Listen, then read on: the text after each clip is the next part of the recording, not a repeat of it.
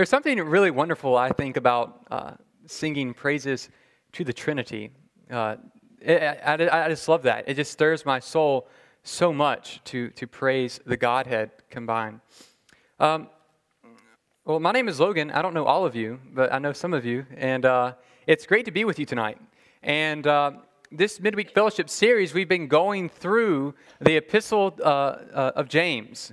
And um, as a way of overview, the first two chapters basically uh, are, are this is that a true profession of faith inevitably entails um, that a person will have good, good works.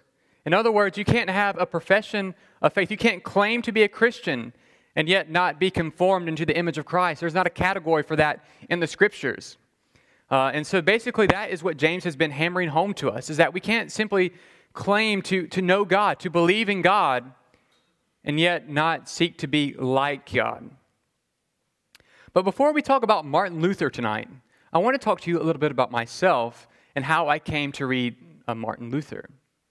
I became a Christian about seven years ago, so in early 2010. Uh, before that, I was a nominal Christian. I remember going to a camp uh, when I was younger. I was perhaps six or seven years old. And at that camp, I made a profession of faith. Uh, but as I grew up, I lived a, a more and more worldly lifestyle. And um, kind of like the lowest part of, of that, uh, it was in the fall of 2009. I was a student at Emory University, and I went to this talk, and the man um, giving this talk was, was trying to persuade us that evil uh, can, uh, does not disprove the existence of God. And I, I left that talk thinking that there's no way that God can exist.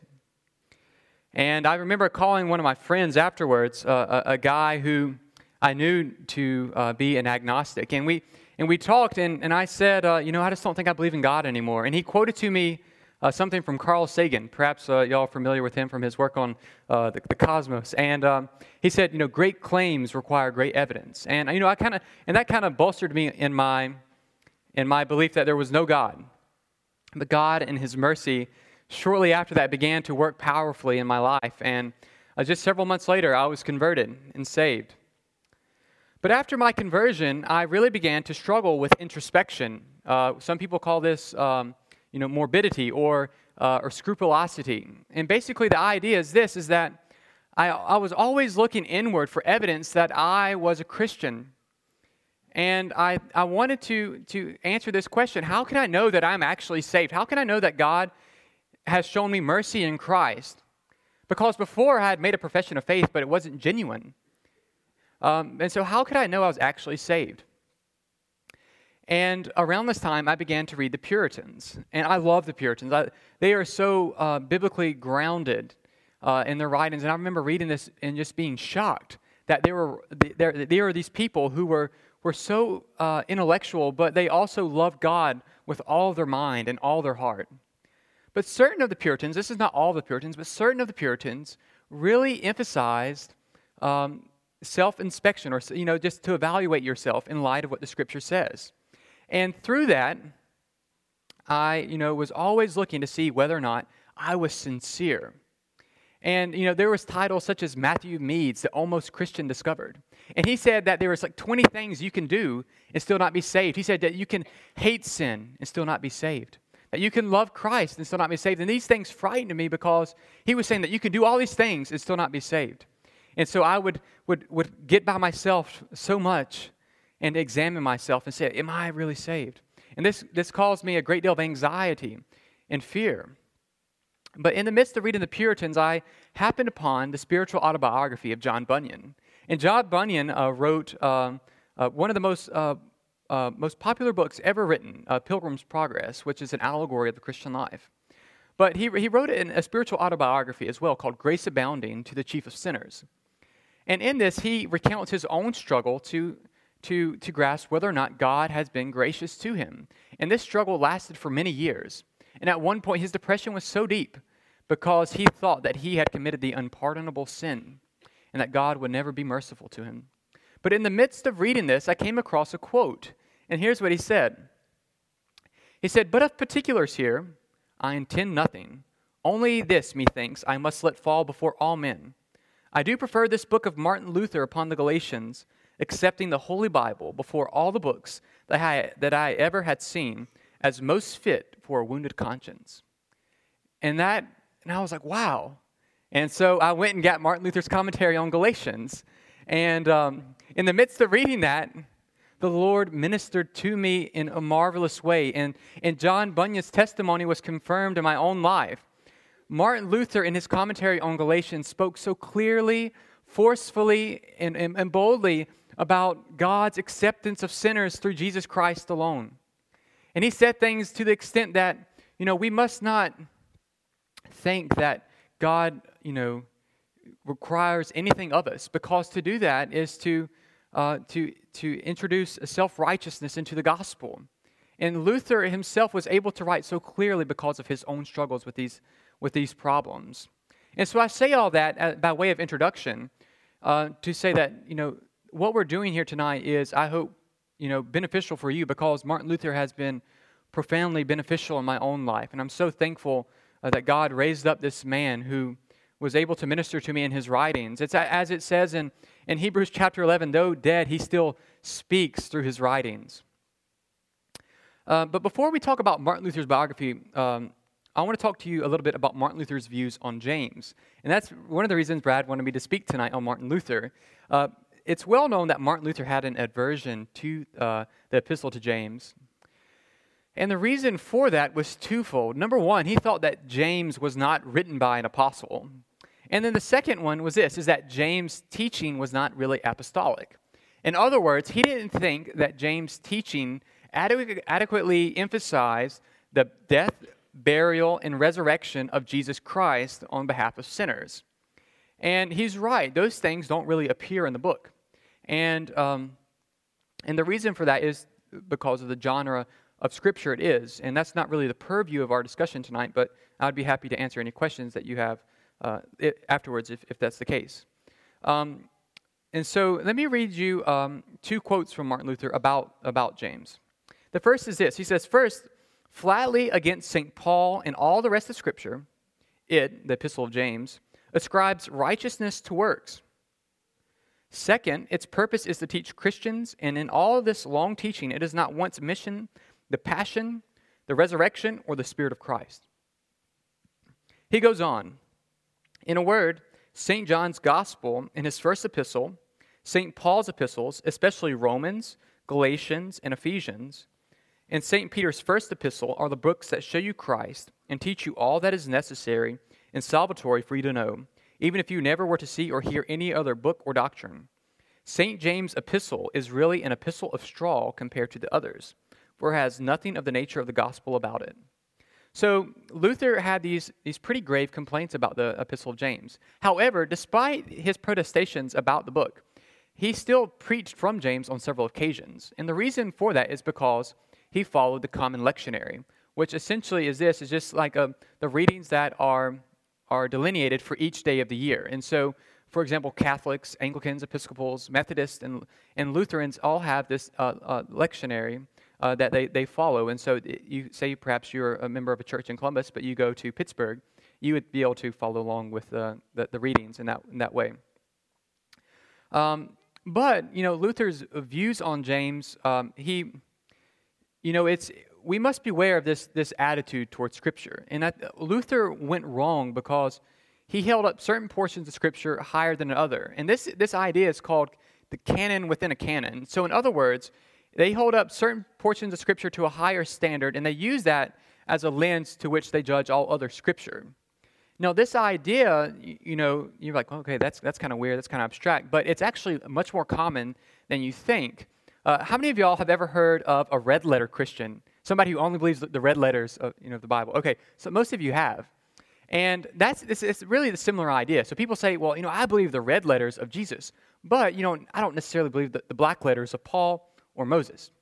Well, interestingly enough, in the, the original, the original um, uh, manuscripts didn't have red letters for Jesus' words. You know, everything was, everything was just sort of in a, in a black font.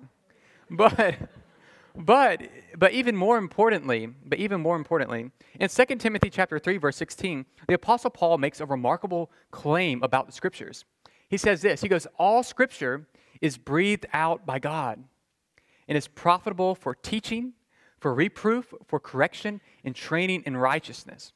So he, so Paul doesn't differentiate between Jesus' words or his own words. He doesn't differentiate between Jesus' words or Moses' words. All of these words ultimately originate in God. And Peter makes a similar claim in 2 Peter chapter 1.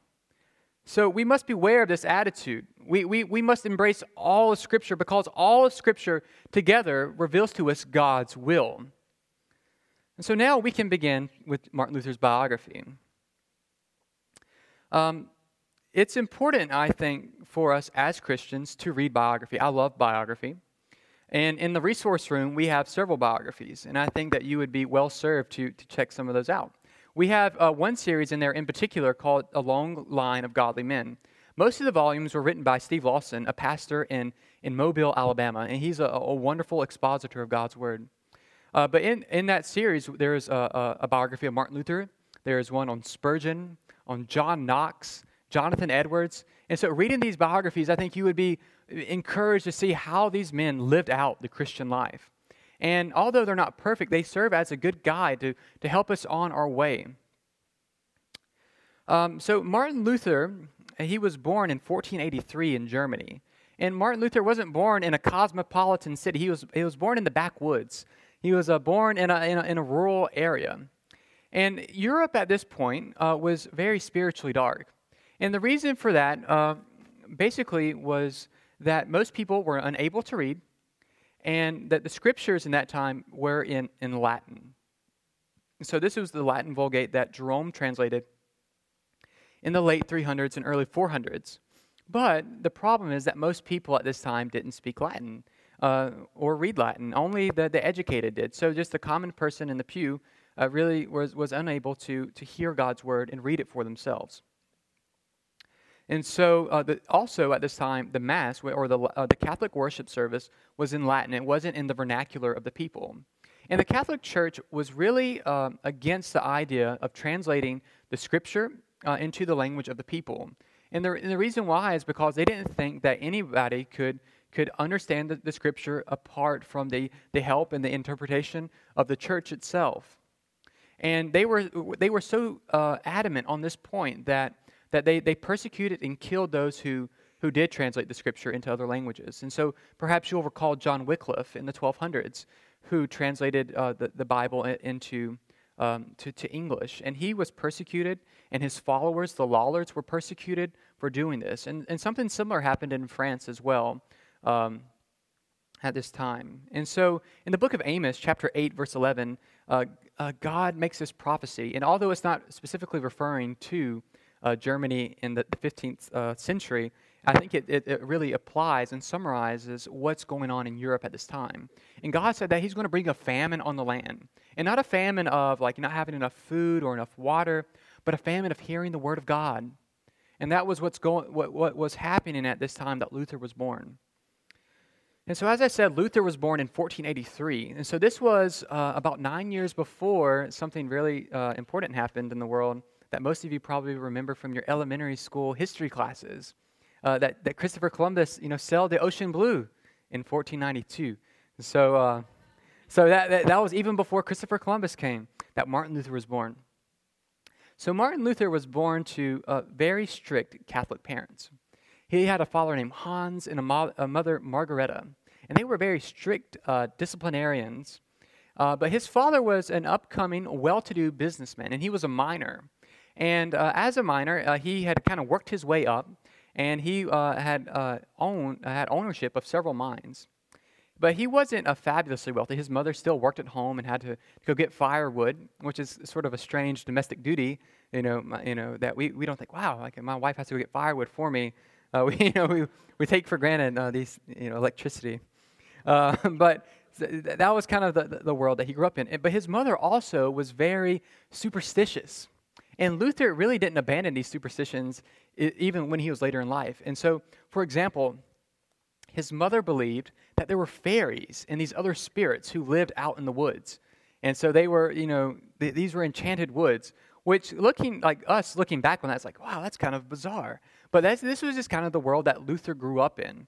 And so they were very quick to um, attribute things to, to, to spiritual uh, to spiritual causes. So, for example, say that you got really sick, and it's oh well, obviously this must be the result of Satan trying to to kill you or make you sick. That's why. And so um, they, had they, they they viewed the world through that that lens, and not that it's a, a, bad thing. Obviously, Satan and spirits are are real and active in the world. But uh, C.S. Lewis, you know, he presented this um, and this dichotomy that some people are, are very prone to attribute everything to, to, to Satan and demonic activity, and some people are, are very skeptical that they don't exist. And so Luther was on this part of the continuum that he, he attributed many things to, to that, and his mother did as well. And growing up, Luther was a very bright child. He, he displayed uh, uh, marks of intellectual gifting at a very young age. Uh, so he went off to university and he, re- he received his, his, his bachelor's and his master's, and he was studying for law. Um, but in 1505, um, the, the, plague had broke out in Erfurt, where Luther, Luther, was going to university. And he was on his way back home uh, to, to his parents in Eisleben. And so on July 2nd, 1505, something very remarkable happened. Luther was walking home in this field, and all of a sudden, a thunderstorm broke out. And in the midst of this thunderstorm, a lightning bolt struck right near to Luther. And Luther was terrified. He, he thought for certain that he was going to die, and he knew that he was unprepared to meet God. And Luther, not knowing what to do, cried out to not Christ, but Saint Anne, interestingly, who is this, the patron saint of miners, who perhaps he, he heard of when he was growing up because of his father's work as a miner. And he cried out and he said, Saint Anne, save me, I will become a monk. And so, two weeks later, Luther had completely abandoned his, his desire to become a lawyer. Uh, and, and, and instead, he showed up at the Augustinian cloister to present himself as a monk. And so, this was a, a very dramatic turn because Luther's father was hoping that, that his son Martin would, would be a lawyer because he would be able to provide uh, security, financial security, as, as they aged. But Luther instead went to the monastery. And the Augustinian uh, um, order was perhaps the strictest, or one of the strictest, orders of, of, of monasticism. And so Luther lived as a monk, and the, the lives of monks were, were ordered around the daily schedule. And so the daily schedule is essentially the times of prayers that the monks had.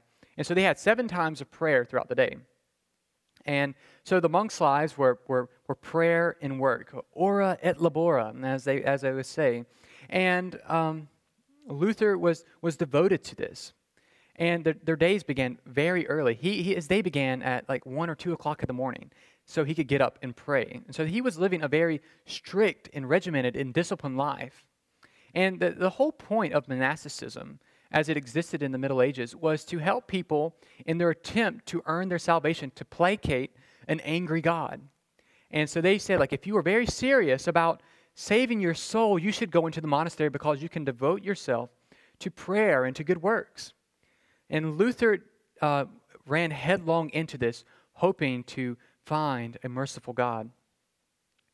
And Luther in the monastery, um, really, he's even here, struggled to find a peace with God. And he would, he would confess his sins to his, to his um, superior. Um, his name was Staupitz. And he would, he would confess his, sin for, his sins for hours at a time. And even though he confessed for so long, he still was unable to find peace with God. Because in order to find forgiveness, you had to first to remember all of your sins. And so Luther would confess sometimes for hours on end, and then he would leave the confessional, and then a sin would come to his mind that he, he forgot to confess. And so this tortured him. It, it caused him so much grief and anguish that he was unable to, to remember all these sins. And so his superior told him, if you're going to come in here to confess your sins, you need to confess a real sin. Murder your father, murder your mother, but confess a real sin. You know, don't come in here and tell me that, you know, like, you know, that you, you know, had like a bad thought or something like this that caused him so much anguish. But Luther, here's what he said, like reflecting on his life in the monastery. He goes, I was indeed a pious monk and followed the rules of my order more strictly than I can express. If ever monk could attain heaven by his monkish works, I should certainly have been entitled to it.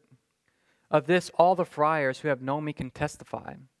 If it had continued much longer, I should have carried my mortifications even to death by means of my watching, prayers, reading, and other labors. So, despite all of this um, effort to, to, to, to do these good works, he still was unable to find peace. Um, and Luther's problems, um, they, they persisted. And I want to uh, bring you to a scene that happened um, like 22 months, basically, after the time that Luther first presented himself in the monastery. And this happened on May 2nd, 1507. And this was the time of Martin Luther's first Mass. And so this was a, a really big occasion, and it had to be rescheduled a couple times in order that his father could come. And his father was really looking forward to this, and he brought um, a group of people with him uh, to celebrate this joyous occasion. He also was bringing a large gift to, to donate to the monastery. And um, as Luther um, was going through uh, the Mass, everything was going well until he came to the part uh, where the elements, the bread and the wine, as Catholics believe, were, are, were, were changed from just simply being bread and wine to being the very body and the very blood of Christ. And this caused Luther to, to, to tremble before God. And he, he wondered, like, how could he proceed uh, because he is a sinner and God is holy? And he, here's what he says He goes, At these words, I was utterly stupefied and terror stricken. I thought to myself, With what tongue shall I address such majesty, seeing that all men ought to tremble in the presence of even an earthly prince? Who am I that I should lift up mine eyes or raise my hands to the divine majesty? The angels surround him, and at his nod the earth trembles. And shall I, a miserable little pygmy, say, I want this, I ask for that? For I am dust and ashes and full of sin, and I am speaking to the living, eternal, and the true God. So Luther obviously um, was embarrassed by this, and his father was embarrassed by this. He had come all this way to see his son, who, who had abandoned his, his legal career to go to the monastery and to stumble over some words during the Mass. And, and, and so Luther, after, after the service, they had lunch together. And he was looking for reaffirmation or from his father. And he goes, Father, you know, I can do so much more good for you here in the monastery. I can pray for you. And I can do more for you here than I could if, if I was a lawyer and simply giving you money. And, and, and his father responded back very curtly, You know, you, you learned doctor, don't you know that God says to honor your mother and father? And so Luther was, was kind of pricked with this doubt like, Am I doing the right thing? And his father went on and said this He said, God grant it was not an apparition of the devil that brought you to the monastery. In other words, you know, when Luther was so terrified and called out to St. Anne and said, I'll become a monk, Luther's dad said, You know, well, I hope it wasn't the devil who brought you here instead. So later on, uh, Luther uh, went to Rome. Uh, he, was, he was selected uh, as part of a, a, group of people from his monastery who would go to this meeting of Augustinian monks in, in Rome. And Luther was very excited about this because a trip to Rome held open the possibility of great spiritual benefit. And the reason for this was that there were many relics in Rome. And a relic is simply a something that um, has a spiritual significance. Um, so, for example, um, in Rome, they, they, they, were, they claimed to have um, a thorn from the crown of Jesus or a piece of bread from the Last Supper, or a piece of wood from the cross of Christ. And some of these things we look like this is preposterous, and it is preposterous. But they, um, but people would come to these things hoping to to derive some spiritual benefit. And in particular, the greatest spiritual benefit that they, they hoped to get by going on these pilgrimages was that they could reduce their sentence in purgatory or reduce the sentence of a loved one who was in purgatory. And um, the, the greatest relic, or one of the most um, important that they had in Rome at this time, were these stairs that Pilate was supposed to have stood on when he condemned Jesus. And so it was said that if you uh, crawled up the steps on your knees and at every step said a Hail Mary, when you reached the top, uh, you could release a, uh, one of your family members from purgatory. So at this point, Luther didn't have um, uh, his, his parents were still alive, so he didn't do that. So he, he decided to release his grandfather from purgatory. And, um, but when he, when he reached the top, he, he wasn't sure if that, if that really was the case. And he said, Who knows if this is so? And so at this point, Luther really began to, to doubt the validity of this, of this system. And so Luther's uh, questions uh, remained as, as he returned back to Rome, or back, or back, back to Germany, rather. Forgive me. And when he returned back to Germany, um, the head of his, his, uh, his monastery said that Luther should, should go and be a, a professor of divinity. And Luther, he really didn't like this idea uh, because, you know, first of all, he had so many questions about for himself. Um, and and he had so many reasons why he shouldn't do this, but um, and he's like, you know, I'll this will like work cause me to work myself to death. And uh, his his superior said, well, that's good because God has many things for clever people to do in heaven. And um, and so eventually he went and and, and completed these degrees uh, in in divinity and, and began uh, working as a professor at the University of Wittenberg, and. Um, and so he early on he preached through the Psalms, and then he preached uh, on uh, Galatians and Romans. And this was like really from like 1513 to like 1519 that he was preaching on these books. Uh, but during this time, there was um, a controversy arose, and it was uh, in the, the controversy over indulgences. And indulgence was simply something that uh, you can buy from the church uh, in order to, to, to get forgiveness of sins. And that the whole idea of indulgences really arose uh, during um, the Crusades. So you had these, these wealthy people who didn't want their children to go fight, and so they bought an indulgence so uh, uh, a peasant could go fight for them. And uh, so it just kind of remained after that. And uh, but the reason they, they were raising money was so that they could uh, complete the construction of Saint Peter's Basilica. And um, and so they sent a certain uh, Dominican friar named Johann Tetzel to, to Germany to raise uh, money by selling indulgences. And he was a, a very uh, skilled uh, salesman. And he, he said that these indulgences could forgive any sin. And he went so far as to say that these indulgences could even forgive the sin of raping Mary, the mother of Jesus. And, okay, so this is kind of like what, what the, kind of claims that this man is, is making here. And, um, and perhaps and, uh, you've heard this, this jingle or this, this little rhyme or limerick that he made. Uh, he says, like, you know, when a coin in a coffer springs, a soul from purgatory springs. In other words, if you buy this, like, you can uh, release uh, somebody from your family from purgatory. And so this uh, became a, a, a, really big problem. And so even though he wasn't allowed to come to the same city as Martin Luther, he uh, was able to come to a neighboring community. And so this became a really important important or grave pastoral problem for Luther. Um, and as we'll talk about later, Luther viewed himself primarily as a pastor. Uh, and so Luther, you know, decided to respond to this by, by posting 95 theses on the Castle Church at, at Wittenberg. And, um, and they dealt with all types of things. I'll read a couple of them to you. So this is thesis number one. When our Lord and Master Jesus Christ said, Repent, he called for the entire lives of believers to be one of repentance.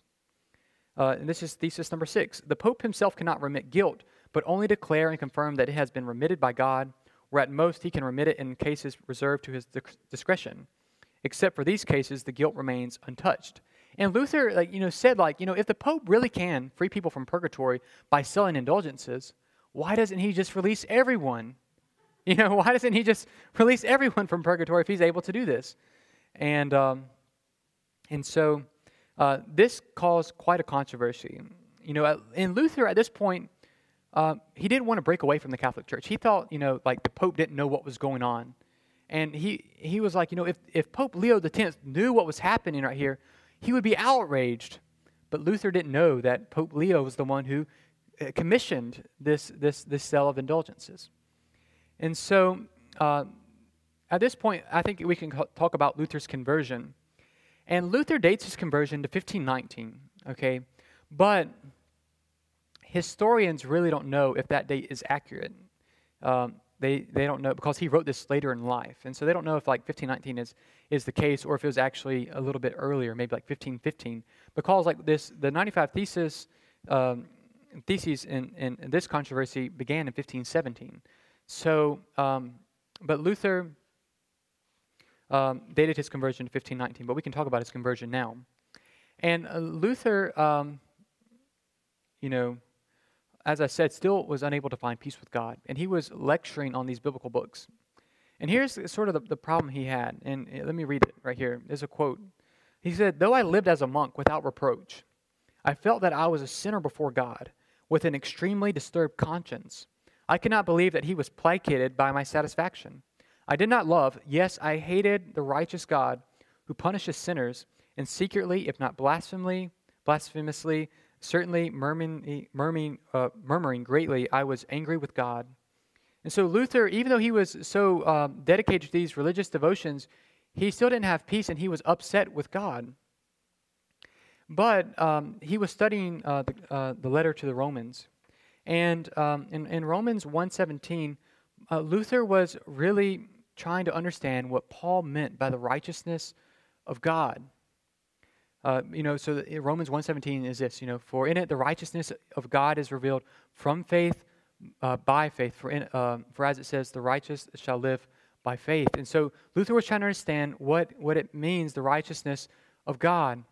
And throughout the Middle Ages, uh, the idea was that the righteousness of God means that attribute of God by which he punishes sinners. And that was a terrifying thought to Luther because he knew himself to be a sinner. But as he meditated on this verse day and night, he said, he, he came, to, came to realize that, he, uh, that Paul meant that the righteousness of God was the righteousness that he revealed in the gospel, the righteousness that God imputes to those who believe in his Son for salvation. And, and uh, when he did this, he, he had these thoughts and he, he was converted. Here's, here's what he said He goes, Here I felt I was altogether born again and had inner paradise through itself through open gates. And here's something remarkable. I love this part. He goes, Here a totally other face of the entire scripture showed itself to me Thereupon I ran through the scriptures from memory. Now, here's what's remarkable about this quote Luther didn't begin reading the Bible until he was 20 years old. And here he's able to say that he ran through the entire scriptures from his memory to think about what they said. And, um, and so, but, you know, it's just amazing that, um, that, that uh, first of all, he was so devoted to the Bible, but then, like, once that clicked, all the scripture made sense to him. And it's kind of like the idea of like, have you ever like tried to read the Old Testament like without like like seeing Christ in it? A lot of it doesn't really make sense. And so like all Scripture points to Christ. And if we try to understand you know the Old Testament without Christ, it it really is confusing and doesn't make a lot of sense. Uh, and so Luther had sort of like a similar um, uh, experience when he um, uh, was was able to understand Romans 1:17. So later on, uh, Luther was summoned to the Diet of Worms to answer for these, uh, this controversy that had erupted in Wittenberg from him posting the 95 Theses. And uh, while he was there, uh, basically, it, it became uh, that he had to answer for all these writings that he had produced over this time. And Luther uh, was, was nervous on the first day, and so he asked for more time. And on the second day, he came back and he was prepared to answer. And this is where um, you know, Luther said, "Here I stand; I can do no other." This is uh, where this where, where, this comes from, and he uh, eventually said that, "Hey, I I, I uh, confess these writings are mine, and I stand by them." And so after that point, Luther was sort of an outlaw. And so right after the Diet of Worms, Luther was heading back to Wittenberg, and he was kidnapped. And he was kidnapped uh, in a, an, an, elaborate plot uh, orchestrated by Frederick the Wise, who was the prince of, of Martin Luther's province. And so during this time, uh, Luther lived in Wartburg, uh, Wartburg Castle. And um, while he was there, he assumed the identity of, of Knight George. And Luther, he wasn't a very good knight. He, you know, he was sort of an academic. And so he was clumsy. You know, he, he, he didn't look um, like he uh, knew how to use a sword very well. And once they took him on a hunting expedition, and he was like, oh, this is so foolish. Why are we hunting a rabbit? You know, a rabbit hasn't done anything wrong. And so um, and, and while he was there, he really began to struggle with like whether or not he was doing the right thing. He began to be assailed by these doubts of like, am I, uh, am I wrong to go against the Catholic Church and so many people? But while he was there in the midst of these doubts, he was also very productive. He wrote several books, and while he was there, he also translated um, uh, the New Testament into German. Uh, and he also began working on the Old Testament. Um, and so he did this from the original languages. So, you know, it's, it, you know, it was very impressive that he was able to accomplish so much despite his depression during this time. Um, and so, and so Luther went on. He went back to to Wittenberg uh, about a year later, and uh, and helped put down uh, this rebellion that had arisen among the peasants, and um, and he was kind of harsh during this time, but uh, so it, eventually things were settled, and and Luther kind of settled back into a groove, and he really from from this point on, uh, Luther had a, a not an ordinary life, but things weren't as dramatic. You know, there are several other notable events, but I want to, instead of talking about like these, a couple more notable events, to focus more on like uh, Luther the person, how Luther viewed himself, how Luther interacted with his family. And so uh, Luther, as I said, primarily saw himself as a preacher. And here's a, a wonderful quote by this historian. He said this Martin Luther is famous as reformer, theologian, professor, translator, prodigious author, and polemicist. He is well known as hymn writer, musician, friend of students, mentor of pastors, and pastor to countless clergy and laity. Yet he saw himself, first of all, as a preacher. And that's remarkable that, that he viewed this office uh, that highly. And Luther preached very frequently. So between 1510 and 1546, he preached 3,000 sermons. And so usually he would preach several times a day. And um, on Sundays, their services began very early. Um, I don't know how it would go over if we adopted this here at Crosspoint, but they, their first service began at 5 o'clock in the morning. And, and they would interpret the, the Pauline epistles at this time. And then a little later at 9 a.m., they would, they would uh, come to, together to study a passage from the Gospels. And then we're not quite done. We would come back, we'd come back later that evening uh, to, to, to finish um, the morning discourse on the Gospels or to explain part of the catechism. So um, it was, he was preaching very frequently during this time. But Luther, he didn't preach for academics. He didn't preach for uh, the intellectuals. Instead, he preached to the common man. He preached to, um, to, the, to the simple person in the audience. And that, that's wonderful that he, he viewed him, his role that way.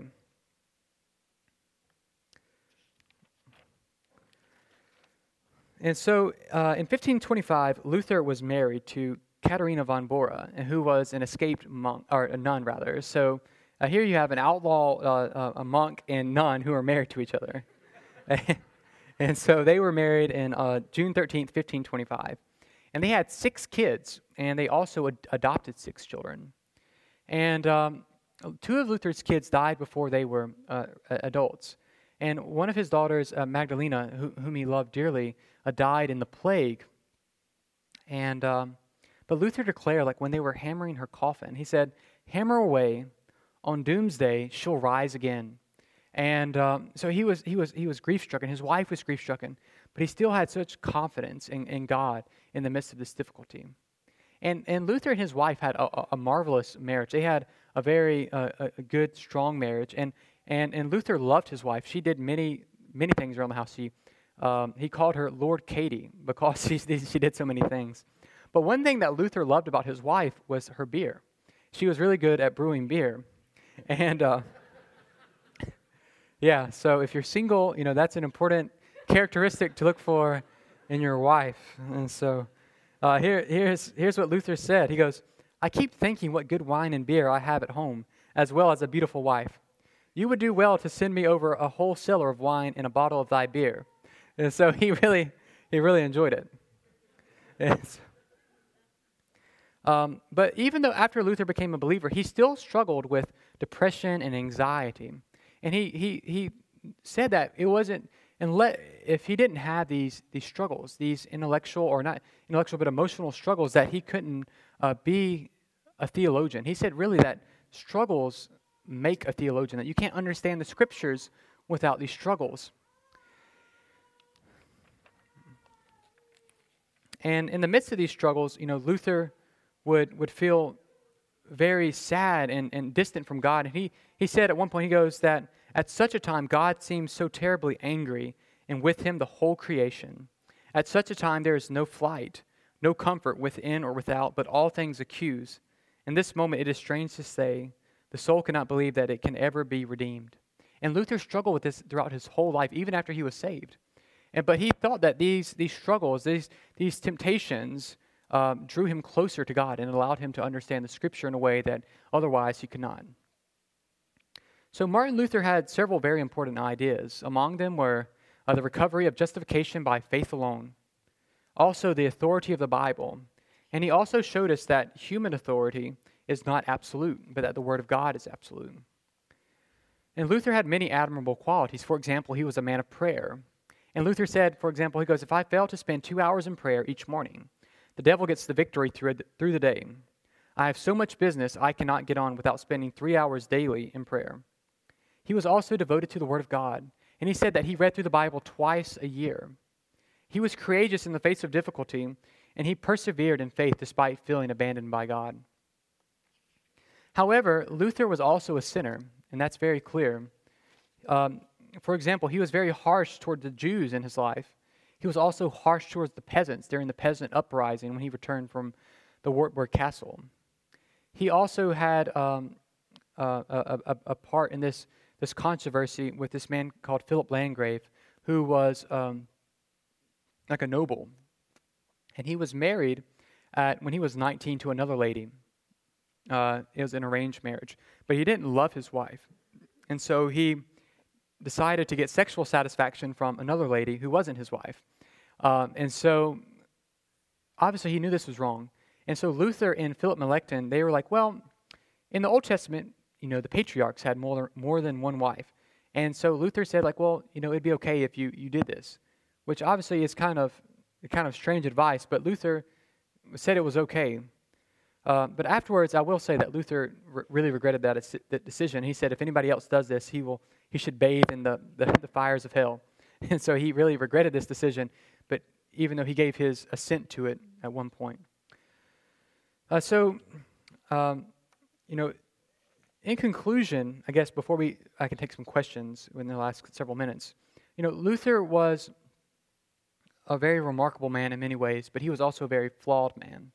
He's somebody that I think that, you know, we can look to uh, as an example of somebody who who desires to serve God, but is, is a sinner. And Luther had this expression that, you know, that Christians are simultaneously um, sinners and righteous at the same time. You know, even though we have this imputed righteousness of Christ that, that we have, and even though we've been indwelt by the Holy Spirit and are be conformed more to the image of his son Jesus, we still have this old man within us. And so Luther understood this, uh, this tension very well. And so, with that, I, am I'm, I'm uh, willing to answer any questions if you, uh, you have, have them.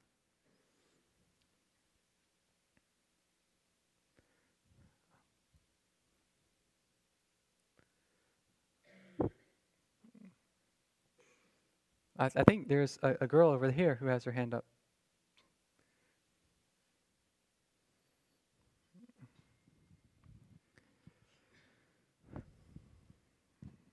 Okay, so okay. Martin Luther was really cool, but what about his wife? Like as far as prayer and Bible reading, because she was pretty busy. Whereas his like occupation was that. Yeah, so, like, she was. Uh, so she was responsible really for a lot of like domestic duties, but she was also very busy, like too. So Luther would always have people over to his to his house, and like sometimes he would have like twenty people over to for dinner, and so she was responsible for all of these things. And Katharina von Bora, she, she herself was a very witty woman. And so they would, um, you know, go back and forth too. And there's like lots of accounts of that in um, uh, the, the, volumes of Table Talk, which is just like notes that people made while they were over to dinner with the Luthers. Uh, uh, and so it's, it's just kind of crazy. Like you can just read all these comments that he, that he made. And so, uh, one really good story about Katharina von, von Bora that I love is that once Luther was in a deep depression, and he was just laying in bed and he really couldn't get out. He was beating himself up. And so she dressed herself in all black and she came to, to the bedroom and said, Oh, are we going to a funeral? And she, and she, and he said, he said no. And she's like, Well, well get up, get, get ready, you know. And so she was able to, to really minister to him and help him in the midst of his depressions. And so, yeah, so she was, um, she, you know, she would, would brew, brew beer. She was responsible for taking care of all of these animals that they had and the farm, uh, lots of crops. She had a pond that she would get fish from. And so she was doing all, all types of things. Yeah, so thank you. Uh, any other questions?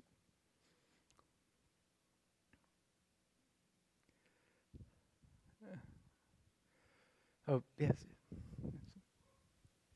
Um, in regards to James, you said that he was um, basically against it because he he didn't see the gospel expressed clearly. Did he have anything specific to say versus or regarding the faith versus works? Uh, did he, uh, I guess, more on the lines of the actual uh, specific content of it? Yeah. So so Luther he didn't um, like James because he thought that it it held up works to the um, contrary to what the rest of the Scripture teaches taught. And so, um, I, like I read um, this one quote flatly against St. Paul and all the rest of Scripture. It describes righteousness to works. But Luther also, you know, said that there's many good things in James. And like I said, he preached on James several times.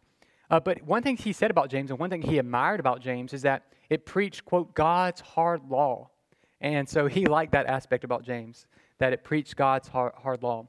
Uh, but I'm not aware of anything in particular about um, the, those particular verses in, in James 2, other than the fact that Luther didn't like it because he thought it contradicted what Paul said. Oh, Drew, yeah. So I'm a little bit confused. But, so does he think he thinks that James shouldn't have been in the canon? Oh, that's not true. That, that, that, no, or does I, he think it should have been? Um, he, he, I, I think that Luther uh, felt that I think he said that every man should make up his own mind. He didn't like James that much, but he still included it in the his his his Bible. He had it later on uh, in, in, in, towards the back of the book, and so uh, Luther uh, had questions about James, Hebrews, Jude, and Revelation, and so he put those towards the back of the Bible. But he said, "Let every man make up his own mind on this issue." Uh, and like I said too, he also followed the common lectionary, so he still preached from James as scripture, even though he didn't hold it to uh, as high as regard as certain other portions. Uh, Logan, well done. Uh, thank you. Um, it's very good. What is the modern Catholic Church's view on Martin Luther today? Well, I think it, it, it, it varies. Um, I think for immediately after his death and in that time period, people had uh, very low views of Luther. Uh, they didn't like him too much. Uh, but today, uh, you know, there, there are overtures among certain Luther, Lutherans in the Catholic Church to, to reconcile. Uh, and so I think there's certain, um, they've signed like certain agreements, like, you know, trying to work, paper over some of these differences that they, that they had. Um, and so, uh, I, you know, I, am not, in terms of like how he's viewed today by, by like the Catholic Church as an institution, I'm not quite certain. However, I, I have read that he has had an influence on, on certain Catholics in terms of showing them the importance of, of biblical exegesis. Uh, and so that, that's really all I have to say on that, I guess. Uh, any other questions? If not, thank you so much for uh, being here tonight. Uh, it was really a, a, pleasure to, to be able to, to speak with you, and I hope that um, uh, you were encouraged by this. It helped. And uh, let's just pray. And, and, and do you any more questions? Okay, let's just pray and thank God for His goodness to us. Uh, Father, we, we thank you so much for this opportunity to meet here tonight um, to, to talk about the life of Martin Luther. Uh, we thank you that we are able to gather freely. Uh, thank you so much for this church, God. Thank you for pastors and elders who love you and who shepherd us well. Uh, Father, we thank you that we hear your word here. We hear the gospel. We don't hear, you know, you know, myths, cleverly devised myths, or the teachings of men, Father. We hear your gospel, and we thank you for that because it is the power of God for salvation. Uh, Father, I pray that you would make us as a church more and more like your Son, Jesus Christ. And I pray, too, that you would help us as a church to, to minister to those who are suffering, to ministering to those who, who might feel separated or, or lonely or outcast because you feel distant, God. I pray that they would know that, that this is, is not unique to them and that your word addresses these issues. And uh, we ask this all in your Son, Jesus' name. Amen.